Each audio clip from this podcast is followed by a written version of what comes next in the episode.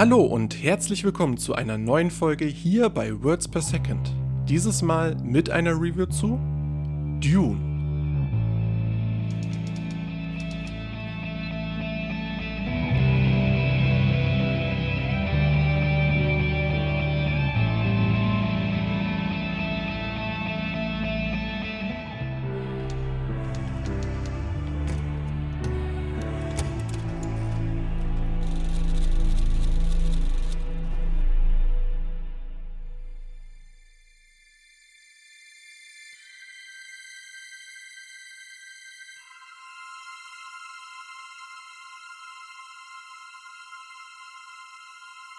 Bereits dreimal wurde in der Vergangenheit schon versucht, Frank Herberts Science-Fiction-Roman Dune aus dem Jahr 1965 zu verfilmen.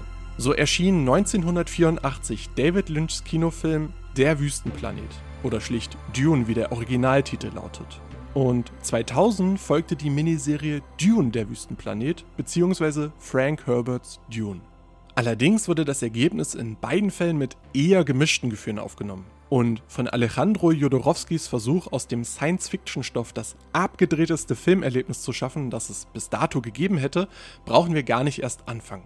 Falls ihr euch aber für die Hintergrundgeschichte zu diesem Projekt interessieren solltet, das zunächst zwar sehr vielversprechend aussah, dann aber bereits in der Vorproduktion grandios gescheitert ist, dann kann ich euch das Video-Essay Die irre Geschichte des größten Films, den niemand kennt, vom YouTuber David Hein empfehlen.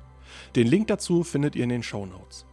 Nach einem gescheiterten Filmprojekt und zwei eher mittelmäßigen Umsetzungen sollte es nun also noch einen weiteren Versuch geben, den Roman zu verfilmen. Und an dieser Stelle muss ich auch gestehen, dass ich von dieser Neuigkeit zunächst nicht unbedingt umgehauen wurde.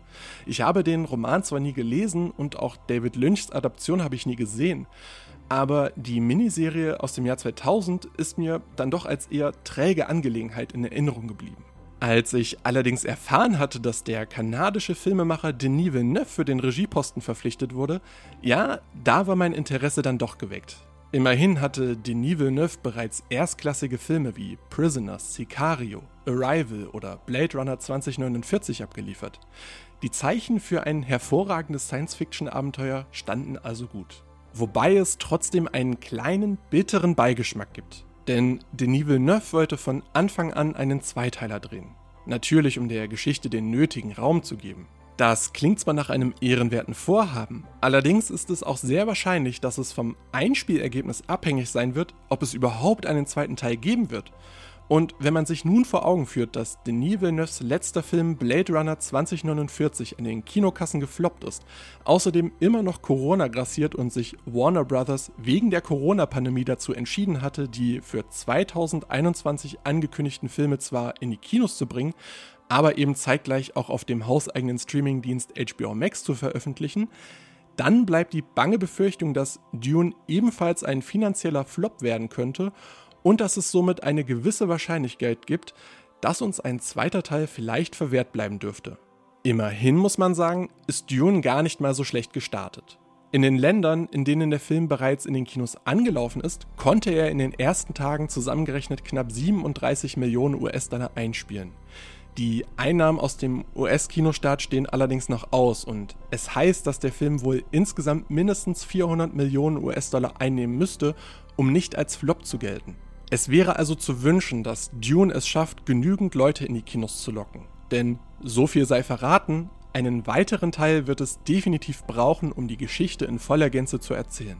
Es erfordert Zeit, um in die Welt einzuführen, die hier aufgemacht wird. Und der Film nimmt sich diese Zeit, um zu erklären, wie das Universum aufgebaut ist, wie die Strukturen der verschiedenen Zivilisationen beschaffen sind und welche Regeln hier überhaupt vorherrschen. Es gibt so unglaublich viel zu entdecken und so vieles zu lernen. Das Ganze in einen einzigen Film zu packen wäre einfach unmöglich gewesen. Zumindest nicht ohne dabei wichtige Details wegzulassen und somit der Geschichte etwas von ihrer Tiefe wegzunehmen. Und ebenso erscheint es auch fast unmöglich, in einer kurzen Inhaltsangabe zu beschreiben, worum es im Film eigentlich geht, ohne dabei zu viel zu verraten. Was mir an dieser Stelle zu Dune Part 1 daher zu sagen bleibt, ist, man muss diesen Film einfach selbst gesehen haben, denn das, was hier gezeigt wird, ist einfach überwältigend. Und eigentlich ist es schon fast ironisch, dass ich in meiner Review zu der Rausch meine Filmauswahl noch damit begründet hatte, dass ich lieber über einen in Anführungszeichen kleineren Film reden möchte, als über einen Blockbuster, der großes Spektakel bietet. Denn augenscheinlich ist Dune erst einmal genau das, ein großes, bombastisches Spektakel. Und ich würde euch auch dazu raten, den Film, wenn möglich, in IMAX anzusehen. Aber selbst wenn euer örtliches Kino keine Leinwand im IMAX-Format haben sollte, solltet ihr euch Dune trotzdem unbedingt im Kino anschauen. Das heißt, falls ihr euch den Film denn überhaupt ansehen wollt. Aber falls ja, dann rate ich euch unbedingt dazu, ins Kino zu gehen und nicht erst auf den Release fürs Heimkino zu warten.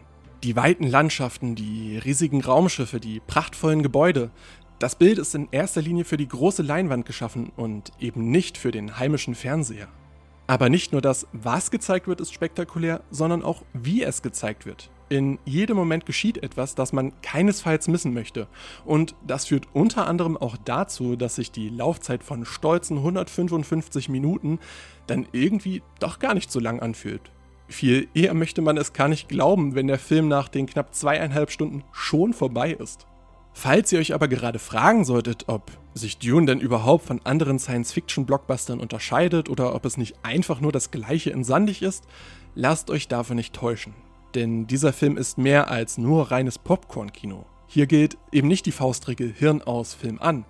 Neben den großen Schauwerten hat dieser Film nämlich noch etwas zu bieten, das wohl noch viel entscheidender für einen guten Film sein dürfte. Und das ist Inhalt.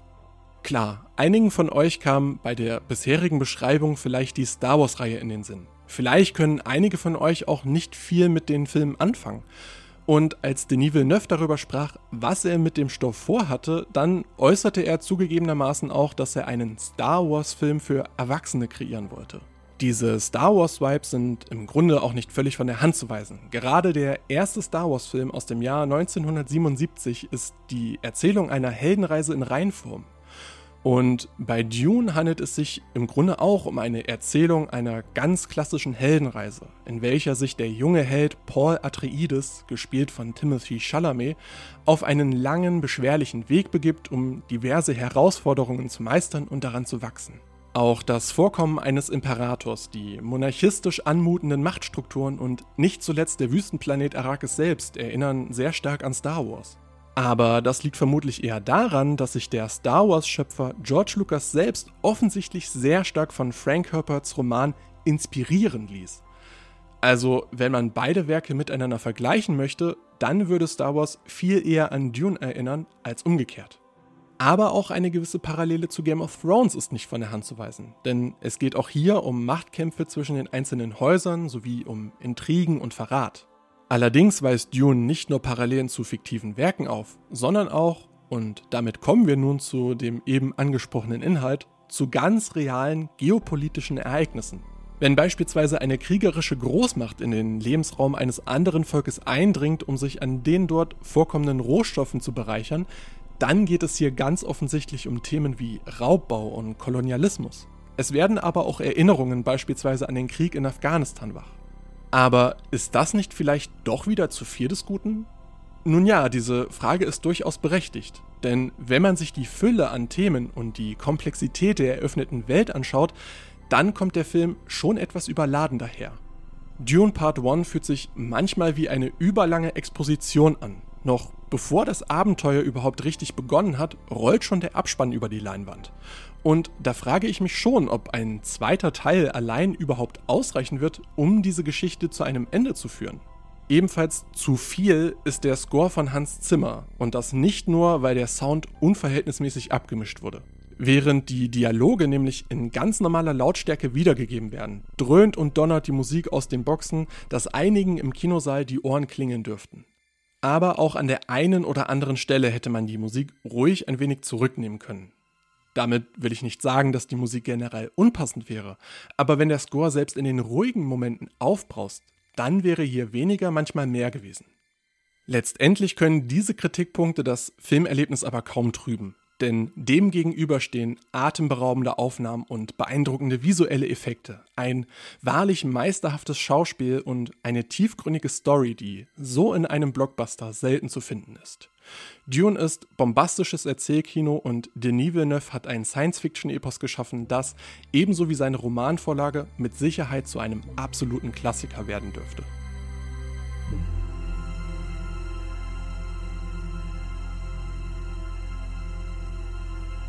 Ich hoffe natürlich sehr, dass euch auch diese Review wieder gefallen hat. Falls ja, dann würde ich mich natürlich sehr darüber freuen, wenn ihr auch bei der nächsten Folge wieder mit dabei seid. Welcher Film ebenfalls nicht nur Schauwerte, sondern auch Inhalt zu bieten hat, ist Nia da Costas Candyman. Hört euch also auch gerne noch meine Review zu diesem Film an. Und neben den etwas längeren Filmkritiken wie dieser hier oder der zu Candyman schreibe ich auch Kurzreviews auf Letterboxd und Moviepilot. Schaut also auch dort gerne mal vorbei. Alle Links zu meinem Blog und zu meinen Social Media Accounts findet ihr in den Show Notes. Dort sind übrigens auch alle meine Quellenangaben zu finden. Words per Second ist ein Format über irgendwas mit Film von und mit mir, Dennis Günzel. Musik von Paul Drischmann aka Golla. Vielen Dank, dass ihr bis hierhin zugehört habt. Macht's gut, passt auf euch auf und bis zum nächsten Mal.